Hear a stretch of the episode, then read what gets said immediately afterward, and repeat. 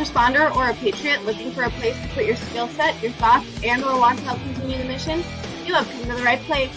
We are the People's Patriot Project, and we want to put the shock and awe when it comes to meeting the needs of our veterans and first responders. We are dealing with a new enemy in today's world where the wounds are not always seen. We want you to be part of this mission in saving lives and making a difference. Welcome to Patriot Playtime. We got your six at six. Now here's your host, Shad Turner of Veterans Unite Podcast and the People's Patriot Project. And as always, Patriot Pride.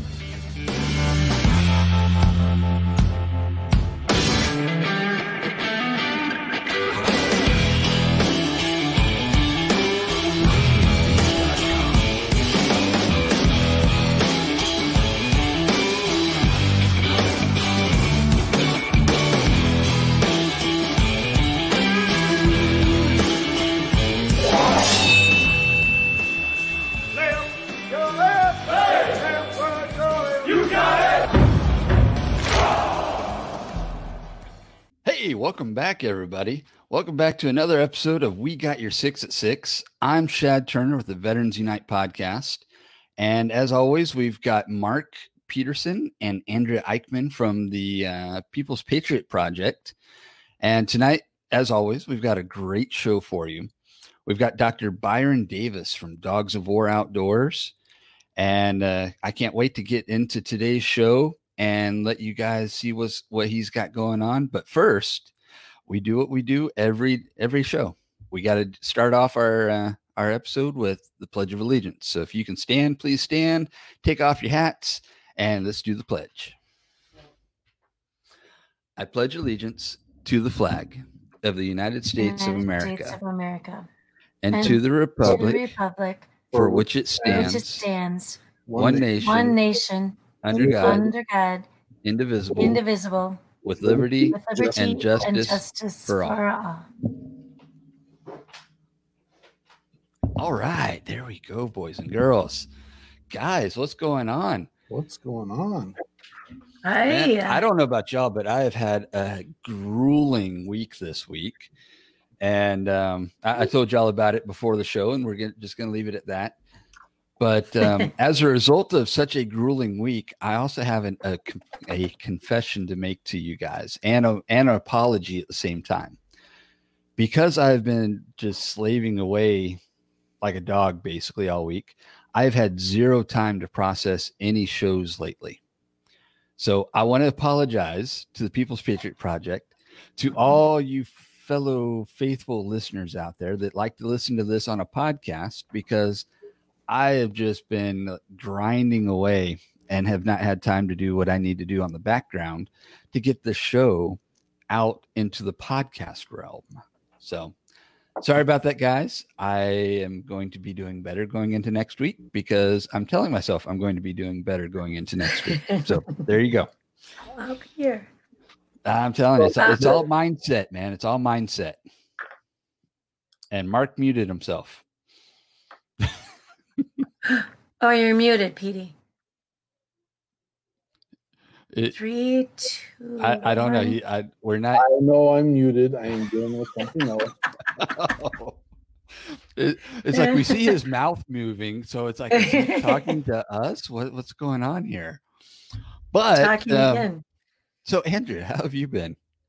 Uh, you know what? It it's thank you so much for that, Shad. I so I am seriously like when I check in with you, concern is first, but I knew you mm-hmm. were busy. And so um I just can't even imagine. You're when you say uh working like a dog, I yes. have a couple dogs and they don't they, work they're not hard. working very hard. okay. Well, let's put it this way. Eating food. Okay, so my wife and her family are not of this country. Okay. Mm-hmm. So they have a different mindset when it comes to words that they'll use that here are not politically correct. So they say I work like something else, but we won't say that on the show. And I look at them I'm like, all right, look, yes, I am busting my ass. Sorry, Josh. I am busting my ass trying to get this job done. But there's a difference between the people that do it because they have no other choice and the people that do it because that's how they want to stay physically active mentally sharp and being able to be more capable because once I get into the routine of sitting behind a desk and not doing Mhm. anything all day long except for this on a keyboard, that's my downfall. And I don't want that. I mean, yeah, it I'm I'm sore, my hands hurt from gripping, grabbing, ripping everything. Um, but you know what? It feels good. And this actually brings up a very interesting point. And uh, my wife, do y'all remember Paul Harvey? Yep. Okay, so Paul Harvey had this one show that he did. I don't know when he did it, but he was talking about how our society has been progressing and how societies throughout history have progressed where we get big, we get strong, and then we start having the downfall because people start getting lazy and comfortable and then they expect the governments to start doing more. But as the governments do more they tax you more and as they tax you more they take everything you've got more and then you're screwed. And then it's the downfall of a government or a society and then everything has to rebuild again but we're not learning our lessons it, it happens over and over throughout history and i don't understand why we can't get this right but Mhm. unfortunately part of it also has to do with greed of man but that's another subject altogether there was he he in this episode that he was talking about he was saying how the greatness of of our society of the united states of america was because people understood if they have an opportunity they have a chance. But at some point we got to where we didn't want opportunity anymore. We wanted security and safety. But the only way to get security and safety is if someone's giving it to you. And i'm sorry i would rather have opportunity any day of the week and make my own security. So just saying. Outside of that i'm done. What y'all got? Wow, that was like philosophy 210 with There you go. Turner. yes Love it. and if any Love of you younger No. people don't know who paul harvey is one ugh, but two um go go look him up listen to his stuff man because he god i miss his shows Right. i Right. keep Look thinking mark's ready to talk to us and he's like I don't know if he's talking to us or not. he's Um, not That was the most brilliant thing I've ever said right there. And I bet it was. I can only imagine the brilliancy. um, the saddest part of all this is he. I, I'm with you, Shad. The, probably one of the most prolific and iconic speakers, yes poet, poet, um, life poet in, in all of life. And I just, you're, I agree with you. I, I miss Paul Harvey. I miss his principles, and I know we're Absolutely. even even this conversation is kind of hinging a little bit on what's going on in the world and the conversations we avoid at all costs. Uh, but uh, I'm going to let you know uh, we're in the works of starting something new. Um, I'm going to be a moderator of a national effort um, of a roundtable.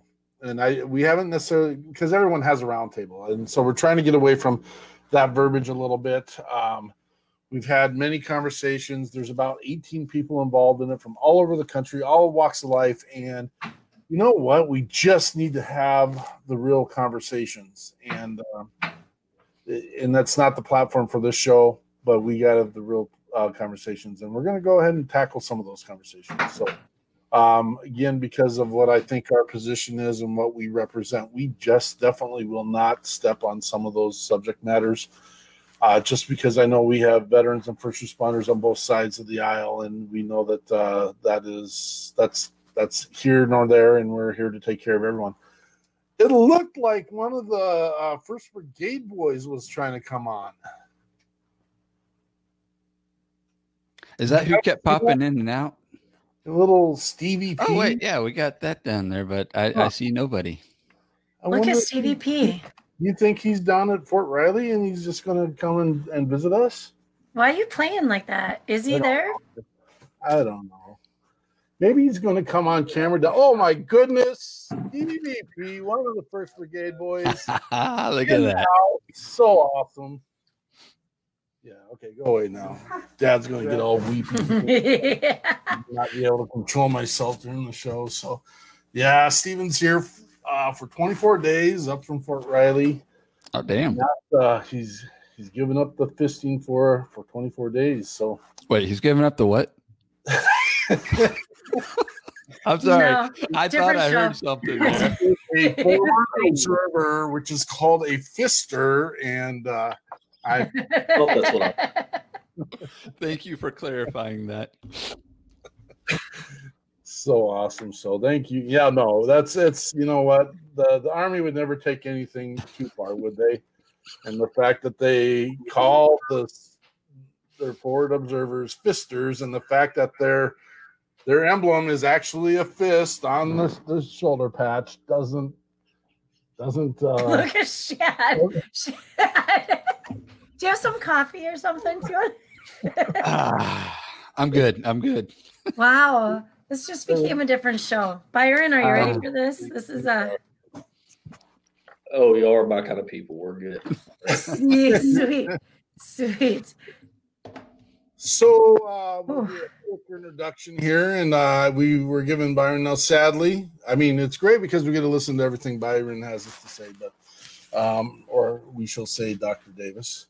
Um, but uh, unfortunately, we had a last second dropout, and again, we don't. We get people get busy and uh, aren't able always to to accommodate. This is a crazy time of year. I can only imagine what we're going to see in the next couple of weeks, and and we know our musicians who come on faithfully, gratefully, and um, we know they're busy, and so uh, we we don't fault them for it. We do like uh, giving and offering uh, some of the music tastes and flavors. We will be playing some of the music from uh, our uh, Give Tuesday night, um, and uh, just because, and I don't know why I need to have a disclaimer, but just because we uh, play who we did play tonight doesn't mean we don't appreciate everyone that showed up, and uh, we love all of them. And what an amazing job and effort they did in our part or for us.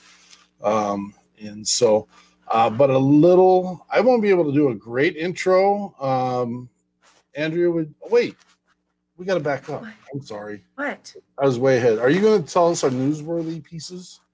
Oh, you want to know? Okay, so I did some studying again this week on what we have coming up, and uh, uh, this whole two-screen business. This is something.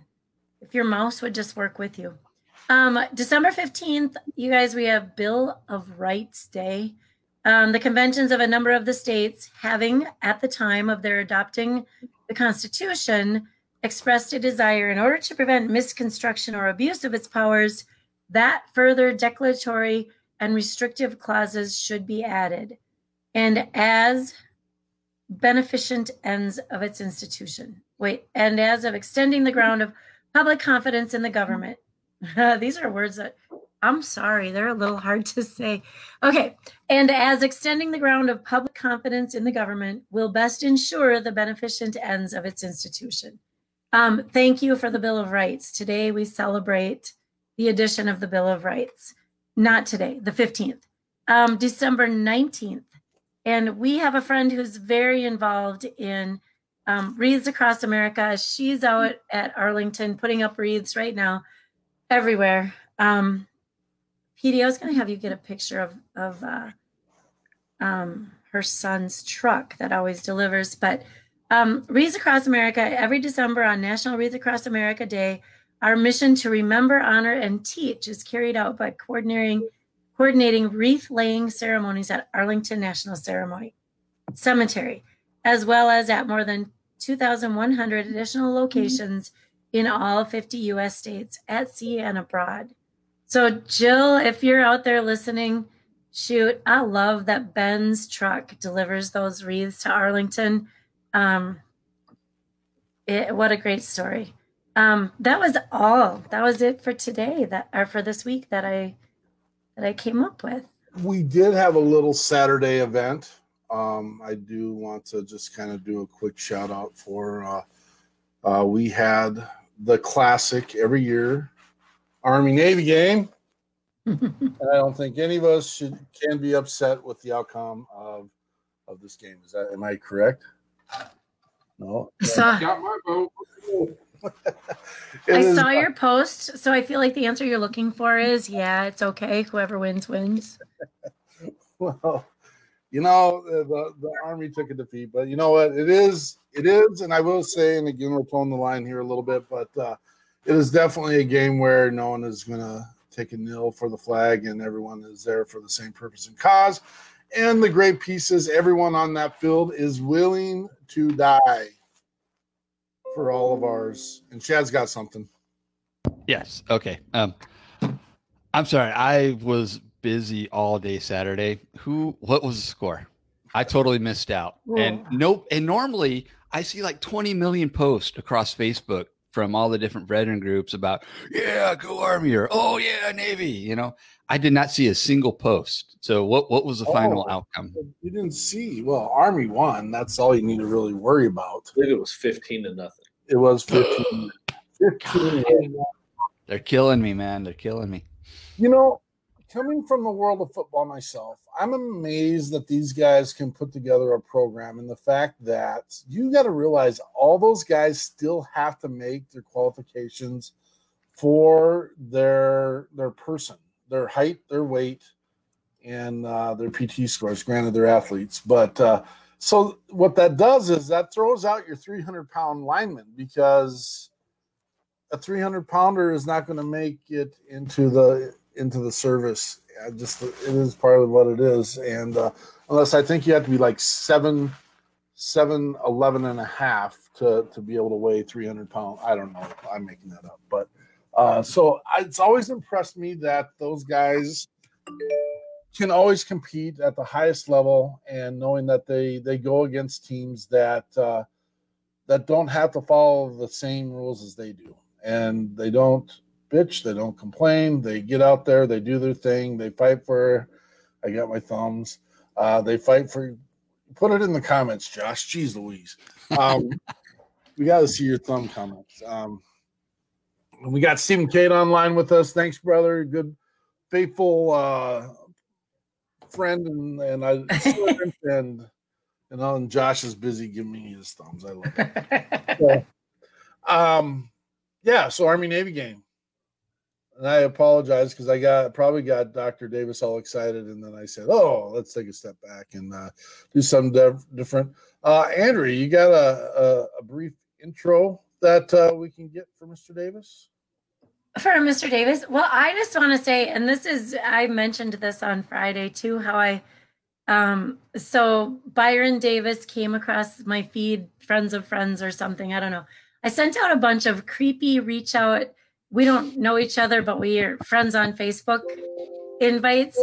Um, but you know what? We have darn near the same mission and the same hopes and the same dreams for the future. Um, and we just have different ways to go about going about it. And so I sent this letter. He was like, bam, Johnny on the spot or Byron on the spot. Um, and so just quick conversations about um, his background and what he's got going on and where he hopes to go. So, yeah, Dr. Byron Davis, Dogs of War Outdoors. Well, I am. Uh, can you guys hear me okay? We Yep. can. Um, I am a Marine Corps veteran, so I was uh, a little disappointed about the Navy Army game. That's the one time you guys ever claim uh, being in the Navy. The- I know you guys fight that all you can. But Oh, we we support our we support our Uber drivers. We we um we definitely. And as an Uber driver, I appreciate our security details. So they are off the coast. Uh, they, they will they will rock you if you try to get close to us. So it's I've seen what a Navy ship's capable of. Uh, definitely not something I'd want to mess with if I was another country. But nonetheless, um, I'm Marine Corps veteran, served from 2008 2012, and uh, got out of the military. Started working on, of course, uh, my degrees whenever I was in the military, and uh, got my bachelor's degree, um, master's degree in 2015. Got into law enforcement in 2013. I'm a current law enforcement officer in Middle Tennessee, and uh, recently graduated with my doctoral degree. We um, started Dogs of War Outdoors in uh, 2016, but the idea came to me in 2013. I was in Afghanistan. I was working for Academi, which is a formerly known as Blackwater. Uh, but I was working for them as a security contractor, and I saw a lot of the guys over there. Really humbles you whenever you're around guys that have um, they they've struggled in the past. They continue to struggle, and that's all they really know. And uh, really uh, began seeing some of the ways that they were affected in terms of uh, PTSD, and I wanted to try to find ways to alleviate those struggles. And uh, the outdoors has always been my medicine. Um, and uh, we shortly after getting back from Afghanistan, we came up with the idea in 2016, put it to paper, put pen to paper, and we started Dogs of War Outdoors 2016, and um, started taking vets and first responders on hunts, and it evolved into a nonprofit in 2018, and here we are today. That is awesome. I hear more and more and more about um, well, so when we think about our our ultimate goal, you know, is that resort area, and we just really feel like sometimes you might want to go hunting, you might want to go fishing, you might want to chop mm-hmm. wood, you might want to go for a run, but that outdoor activity is so important. Well, one thing that I'm sorry. No, you're good. Okay, one thing that uh, really um, we talked about it briefly earlier, um, but uh, the we really we have a one of the main reasons why I went to get my doctoral degree is because uh, one, I'm a military veteran. I struggle myself, and I'm also a law enforcement officer, which in and of itself is a the PTSD is very similar, but it's going to um, as far as symptom symptom wise, it's very similar, but you have more of a cumulative aspect, which is, you know, when you're in the military, you deploy, you come home, uh, the silent battle begins at that point, um, unless you continue to deploy, unless it's a career service. Um, with law enforcement first responders, it's cumulative in nature. It, it, takes place almost every single day, every single week, month, over the course of years, sometimes decades. And um, we really have a we people don't realize like how misunderstood PTSD is and how little we understand it as a country, as as humanity, as a species. We really don't understand it. We really began studying PTSD. Of course, it's been around since the Civil War, and uh, there's actually mention of uh, specific aspects of PTSD, something similar to that, in the Bible. So it's been around for a long time, but we really never started studying that until the 1980s, whenever the Vietnam vets really started struggling. And up until this point, uh, it, it, it, appeared that a lot of your doctors uh, in the early 2000s, late 90s began just pushing opiates. And that's one thing that I'd always feared. I'd always stayed away with it. I, was, I stayed away from it. It affected friends and my family. Um, very close family of mine lost my father to opioid addiction. Uh, so it's definitely personal to me. It's I'm passionate about it. And one thing that I wanted to explore was any type of treatment outside of the contemporary means that the VA is using. Because unfortunately, for veterans, we struggle with we struggle with uh, trust, fear, skepticism, and a lot of times these guys that are treating you, they have no experience themselves with combat. So that trust barrier is there. We we put up walls as veterans, and we wanted to explore contemporary or the uh, you know means of treating these veterans outside of the contemporary means, which is what your your Department of Veteran Affairs attempts to do, and it unfortunately doesn't work because we continue to see the 17 to 22 veterans per day that commit suicide, and it's no different in the first responder community, which is even more behind in terms of research. Uh, and you know, veteran, or I'm sorry, first responders take their lives uh, more than were killed in the line of duty um, in terms of law enforcement, firefighters, EMTs, and even dispatch. You know, you have to take into consideration dispatch, which is quite literally first responders on the phone. And until you've heard someone either harmed or even you know murdered on a phone line and you are helpless, it can have a lot of effect on you. I love how you speak, brother. Um, you're right, and you know that number is 17 to 75 in my world, and so that's I love that you acknowledge. And uh, one of the things that we've always me and Andrea started to talk about is we need to make sure that we're highlighting how many of our veterans are or have served as a first responder, whether it's a Leo, paramedic, firefighter, um, corrections, dispatch. I mean, all those are they're all frontline workers, and uh, it's it's important to. You're right. Uh, it, that's an accumulate. I won't even say the word right. Accumulative um, exposure to trauma and I and this is where I get in a little bit of trouble because me and Andrea are both school teachers, and uh, we hear the discussion of trauma all the time, and it's it hurts my heart a little bit. And I'm not saying that our students and the the peoples of our communities aren't dealing or suffering from from a level of trauma. It, it's not the same. It's mm. not the same, and um, that's the piece that I want to to make sure that we're getting out there and that we are making sure everyone hears and knows about and that uh, we literally get to lay our heads down on i call it the pillow of liberty and freedom because uh, you get to lay down for the most part pretty comfortably not worrying about someone kicking in your back door and uh, that our first responders are there and our veterans have been there for us as well. And so um, no i thank you so much for how you speak and how you approach it and um, it's it needs to be heard. I'm excited because I'm sitting here and I'm thinking, we got another one coming in the room.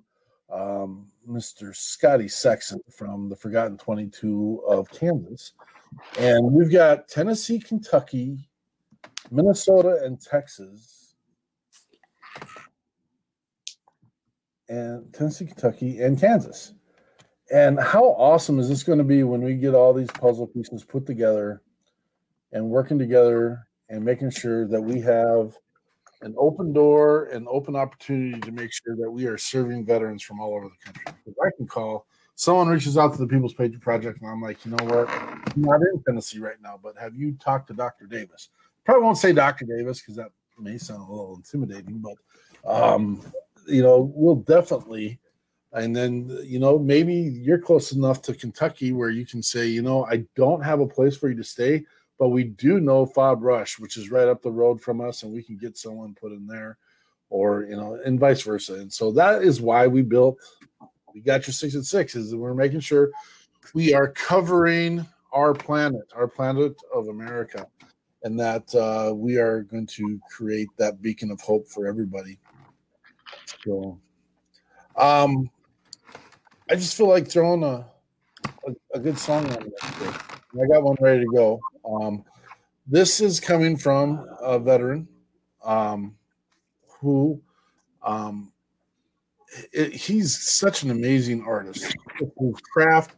I just want you to realize this guy is playing on a homemade guitar with a homemade drum set, telling you to roll on. And there's a message in there. He wants you to figure it out, see the light, and uh, that's what we're talking about here. This is Dom Kurz with Roll On.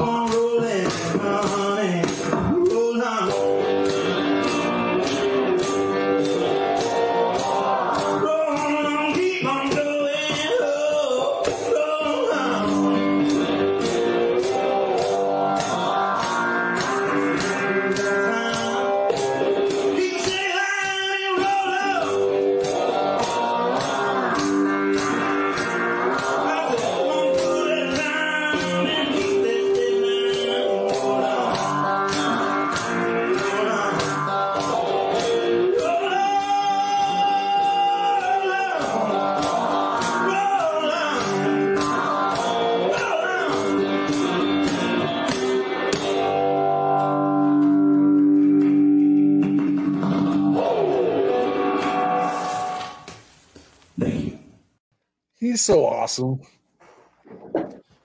So two weeks ago, we uh, we put on a thank you for everyone that's donated the People's Patriot Project, and we it was our Giving Tuesday event, and we had nine artists on for the night, and uh, Dom was one of them. He's been on a couple times. I think it was night third time he's been on with us, which he's just always been so gracious.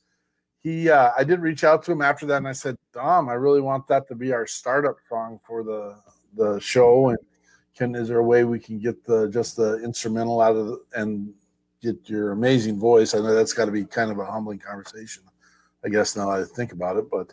Uh, but uh, he's like, "Yeah, you got it, brother. We're gonna put that out there, and we'll get it for you." And so uh, we are to be throwing that on the front end of our uh, our, our pod broad vlogcast.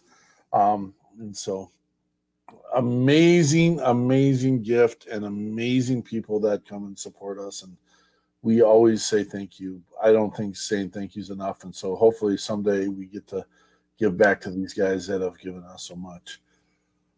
So, Dr. Davis, tell me specifically about your mission, what you're getting done, what you got going on, what's in the future, how can we help you? All these. I have one more question to add to that. Mhm. Okay. I probably missed this, but where exactly are you at? Middle Tennessee. I'm about 20 minutes south of Nashville. Okay, gotcha. So, what we want to accomplish is, uh, like I said earlier, we want to take, um, we want to go outside of the contemporary means of treatment. Uh, it it just doesn't work on veterans and first responders, and one of the primary reasons why those contemporary methods do not work is because we don't trust. It, it's very difficult for us to trust. You have law enforcement out here we're we're being shredded in the media. So it's difficult for us to trust anyone. It's it's even difficult for us to have conversations with people on, on the street because we think that you know possibly they may be out to get us or whatever the case, or someone may be trying to hurt us. And Then you got veterans on the other hand, which is taught since day one uh, that one of the primary rules of combat is is trust no one. You know, and you only have those that you're surrounded by in a hostile environment that's going to be there for you get your back. So we wanted to implement forms of treatment uh, that would assist veterans with uh, camaraderie, comfort, and adrenaline. And that's kind of our theory. It's the theory that we've developed as an organization. There are three things that veterans and first responders need to stay alive, to not end their life.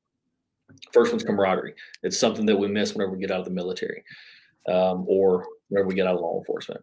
Uh, we have those guys that we're surrounded by that are like-minded that think like then you have comfort um, whenever we're around those types of guys whenever we're around other vets whenever we're around other law enforcement officers other first responders we know we're safe uh, you've got my back i've got your back we're constantly aware of our surroundings nothing's going to happen that's going to hurt us or, or hurt you without us getting involved and then finally you've got adrenaline adrenaline is not required all the time. It, it's a very minimal part of what we need. Whenever we're in combat, I, there was a study that was conducted several years ago of uh, I can't remember if it was Marine or or Army combat units, but they took an entire deployment and took into consideration on average how long these combat units, these infantry units, actually saw combat,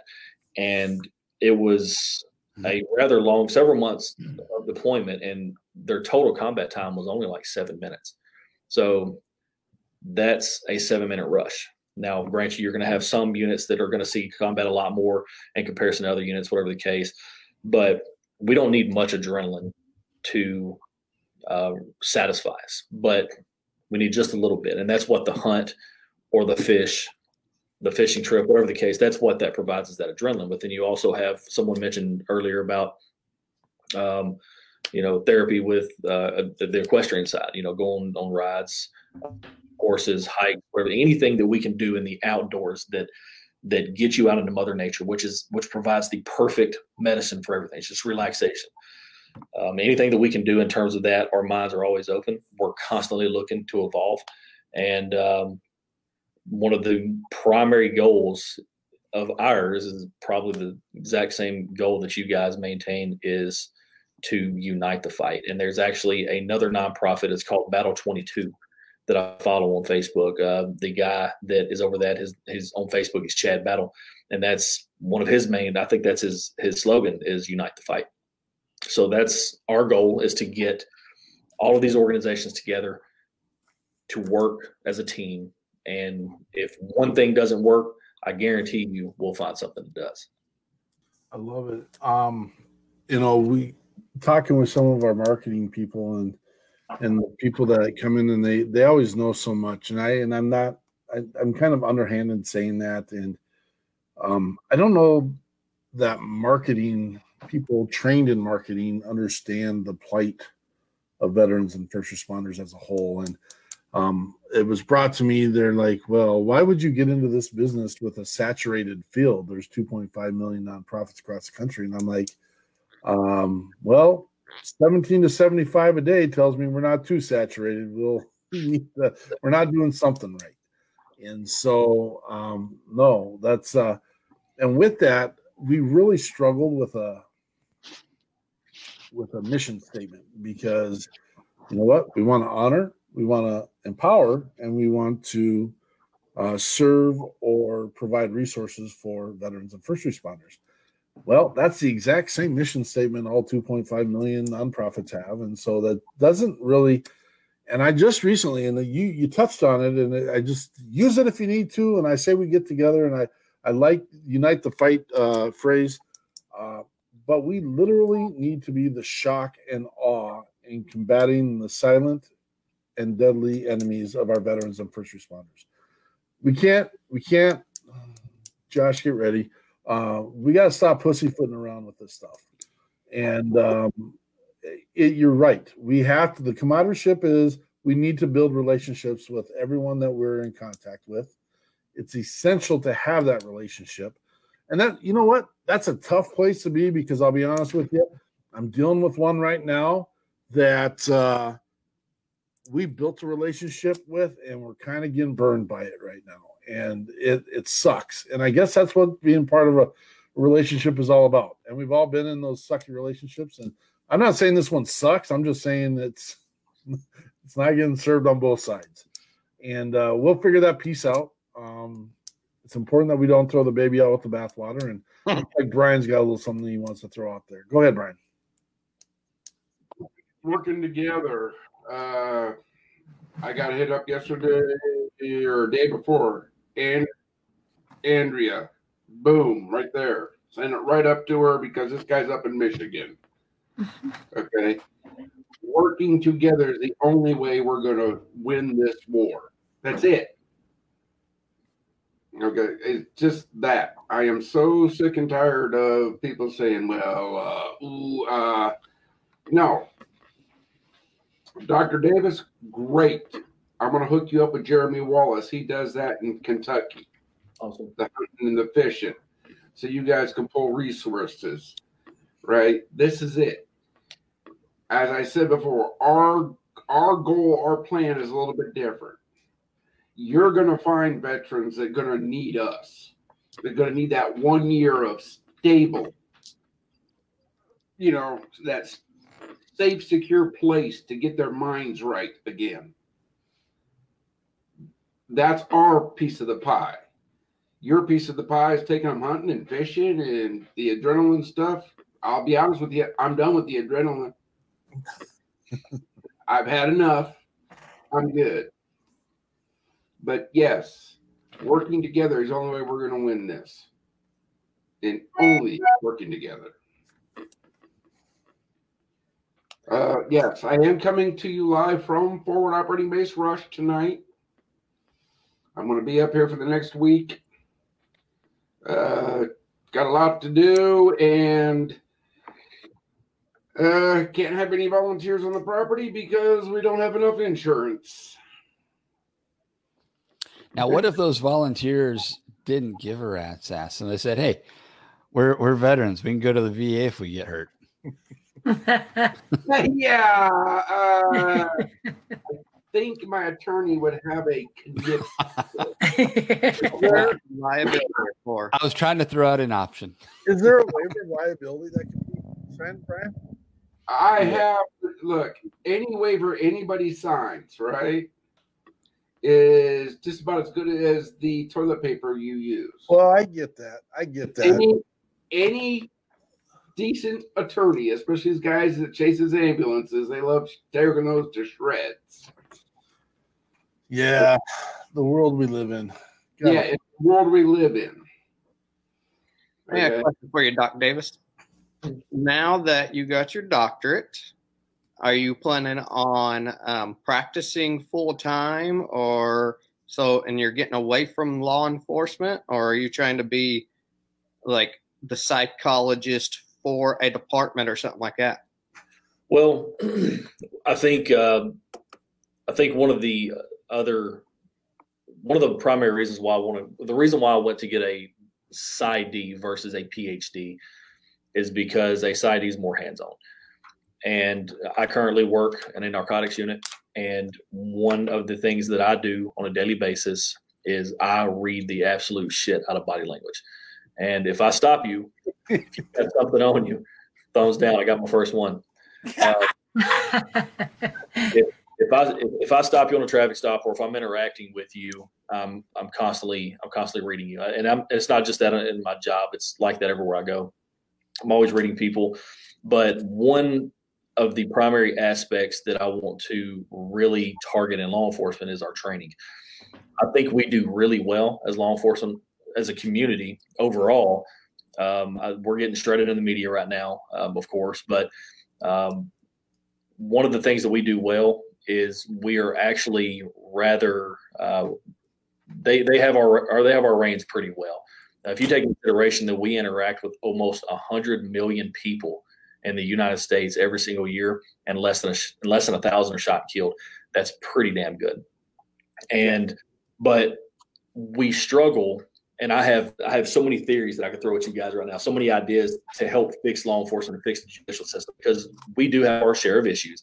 But one area that I want to target with that is training.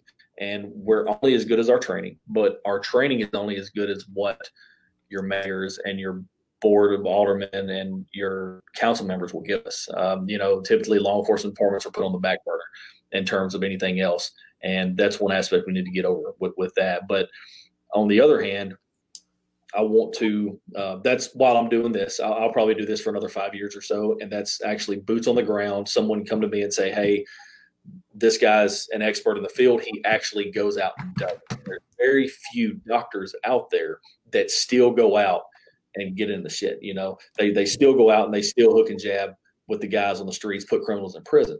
But on the other hand, I also want to start targeting uh, PTSD in law enforcement, first responders, but also begin conducting studies relevant to the entire community of veterans and first responders and really start uh, pinpointing the areas that need to be fixed. Um, I did my uh, applied doctoral project, which is similar to a dissertation. I conducted that over post traumatic stress disorder, symptomology, and any correlation between years of service and symptom severity. And what I found is there's actually a bell curve with law enforcement. Um, how I conducted the study was uh, less than a year law enforcement uh, service. I, I, got guys with less than a year. Then I got guys with two to five years experience, five to 10 years experience, and then 10 plus years experience. And what I found was obviously the guys with less than a year experience didn't really demonstrate that many symptoms. The guys between two and 10 years of experience demonstrated a ridiculous amount of symptoms. And then you had guys, surprisingly, which surprised me, I wasn't expecting this, guys with more than 10 years experience actually decrease in symptoms. And that could be for a couple different reasons. Is one, and, and the first one would be something that I'd really like to study a lot more is familiarization, becoming familiar with chaos and trauma.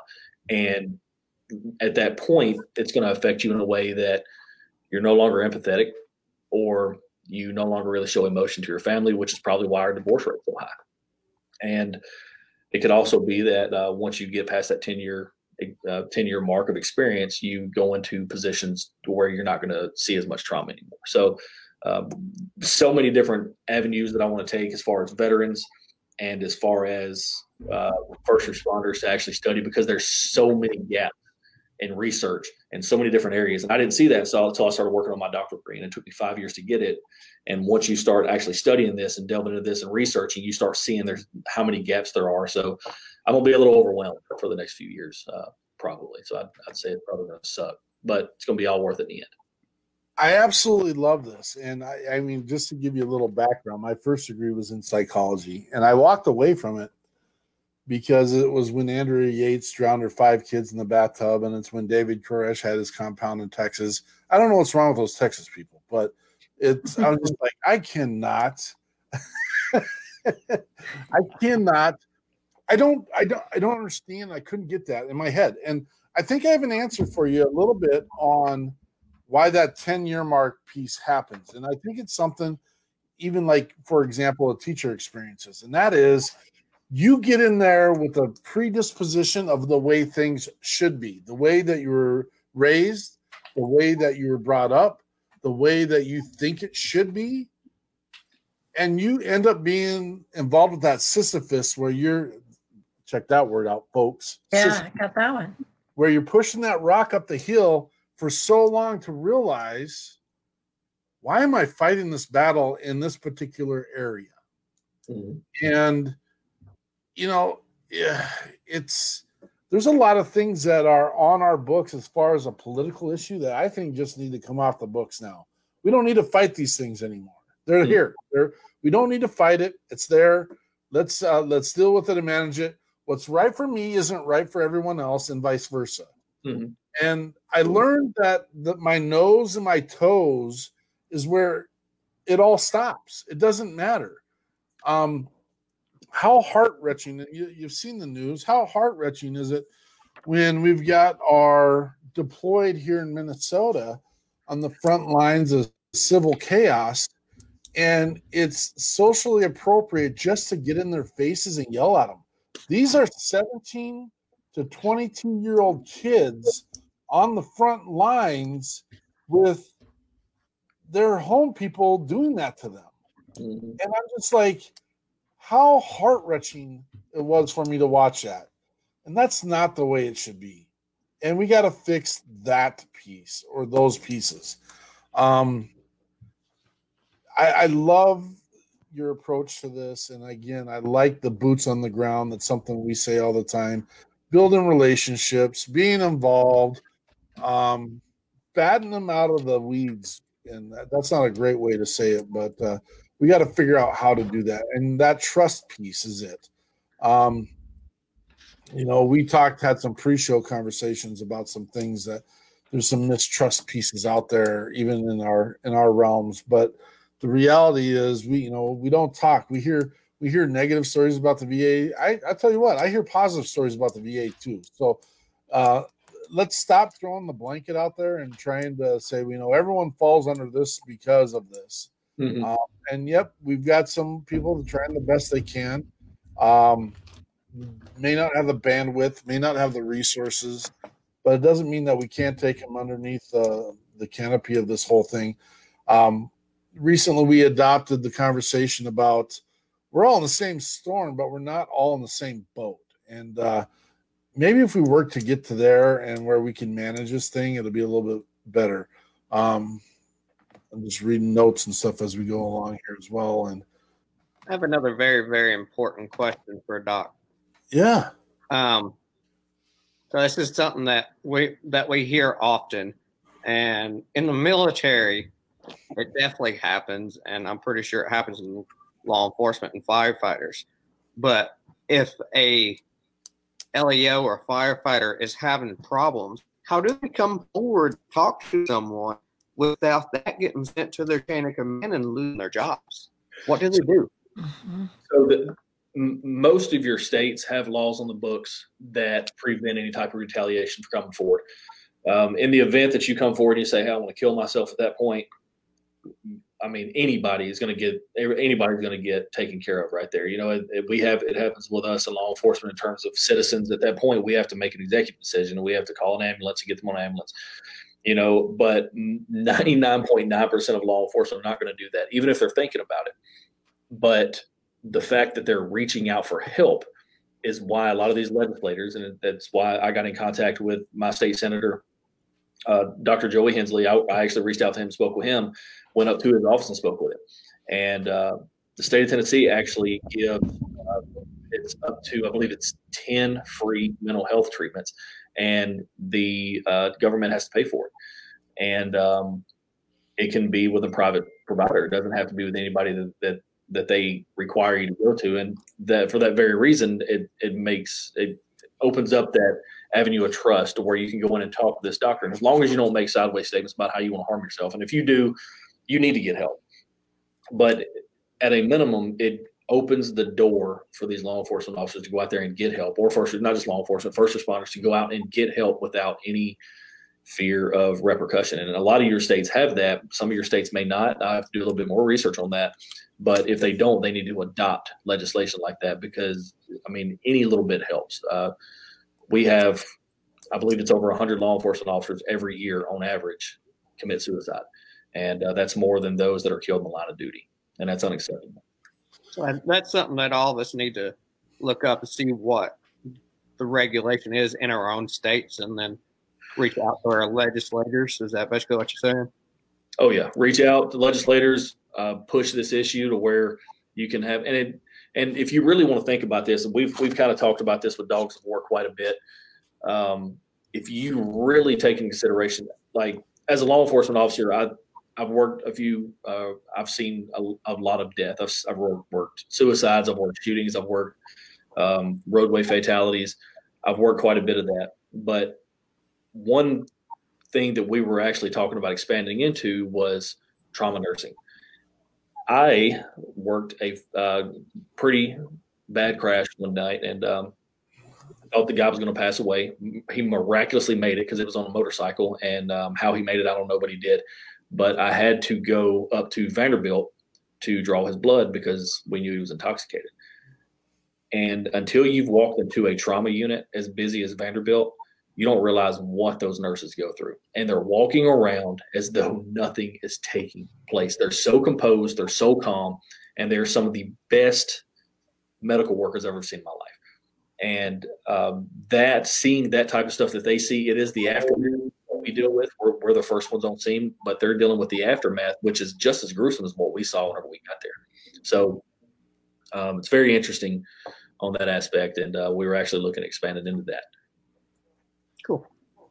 I love that shout out, and and you're absolutely 100 percent accurate. The our trauma care workers across the country uh, see more than what we could even begin to fathom, and uh, we thank you. We thank you. Um, I don't think anyone ever thought, and again, we we battle this narrative every once in a while where people say, "Well, you knew what you're getting into." Um, no, Sorry. Somebody's got to do it. And not everyone's meant to do it. And we're not mm-hmm. asking you to do it. We're the ones that is, but don't get upset at me when yeah. um, I'm having a moment because I'm reflecting on the the child that sat in a car seat along the side of the road as we were working on their mother. Mm-hmm. That's that stuff sucks. And uh and I know you've seen it. Um I know others have seen it, and I thank you for your service, brother. I thank you for your mission. I thank you for your boots on the ground. Um, I thank you for your commitment. I mean, the, the, list goes on, and none of it's BS. Look at that, Josh. I held back. I didn't even throw it out there. As emotional as I am right now, um, but we have to. We have to take care of ourselves. Um, I, you know, there's that piece about, and I get it being a, I, I've worked in the world of the LEO, I've worked in the world of a first responder, I've worked in the world of as a, a, military personnel, and and I get the mindset, I get the understanding. No one ever wants to look weak, and no one ever wants to make that phone call. Yep. Um, and that's why I think it's, and we'll get there. I, I don't think we have the the blueprint fully set yet, but if have organizations that don't have to necessarily. I mean, there comes a time and place. I mean, if you're suicidal and you you are showing a pattern that I mean, we can all recognize that. We know what our brothers and sisters are doing. We, and again, I'm telling you right now, everyone on the platform, everyone, do your buddy checks, check your friends and family, make sure um, just be that person, be that beacon. Um, I, I just rambled there for a second, uh, but the bottom line is we need to provide a resource that is accountable, but at the same time realistic, understanding, and is knowledgeable in the areas and spaces where these people have been before. And you know what? The only ones that can do that are the people that have been there before. So um, that's why the people on the screen are important. That's why the people on the screen can help you. So make sure uh, if anyone in our listening world right now is hearing this, make sure that you are reaching out. Uh, we've got three, four amazing organizations right here, and uh, and not to exclude Shad, but Shad is. Uh, we've been in the middle of a show before where someone reached out and said we got we got someone on the ledge right now, and Shad went to care of business while we were there. And I'm not saying that to brag about Shad. I'm saying that the we're capable. We're capable of doing this. And he comes, running, he comes running in late, and that's that's why. Right. He's an awesome dude. Yeah. And even if I don't have the resource, or Dr. Davis doesn't have the resource, or you guys don't have the resource, kind of, we know each other within our network that we can reach out and help, but we got to know about it. True. We want to be that beacon, brothers and sisters. If you're listening and you're having that moment, reach out. Um, I mean, we've got within a state's reach right here now that I think about it, we've got you know a solid 20 states covered within the the five of us here. Um, reach out. Um, nothing to be ashamed about, nothing to be scared and worried about. Um, at the end of the day, your job is to put a roof over your head put food in your belly and be safe. And uh, if we can help you with that process, that's why we're here. So, um, somber, somber conversation. Um, we've got uh, Dr. Davis's uh, website up there. Reach out to Dr. Davis if you need in Tennessee area. Um, we always have forgotten 22 stuff and um, don't say anything. I'm just having a moment. Project Die Hard stuff. I can't think on the fly very often. I didn't tell you, holy cow! But uh, um, if you are concerned for yourself, let us know. If you're concerned for a friend, let us know.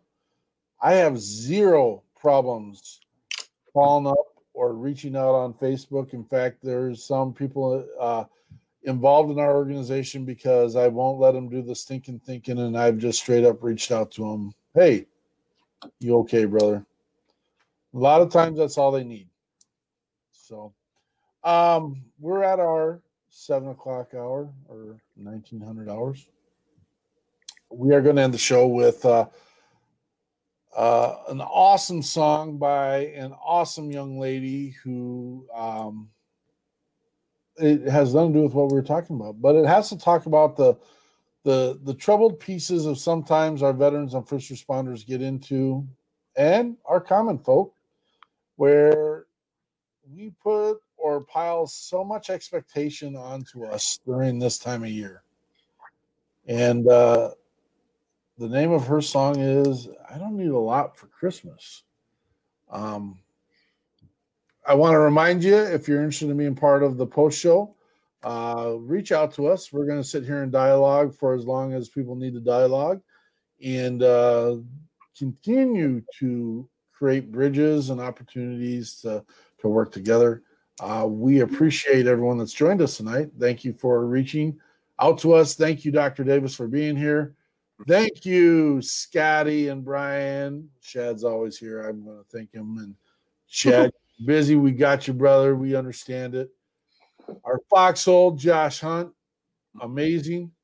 Um, and we'll see you when the smoke clears. Picture Pride, Jen Ford. Don't need a lot for Christmas. Spend all of our savings on the bill. Maxed out all the credit cards on gifts for the kids. Used the same old decorations for the last eight years. Now you're stressing by getting something for me. Don't need a lot for Christmas, just give me you. spend all your money on high price gifts when a box of wine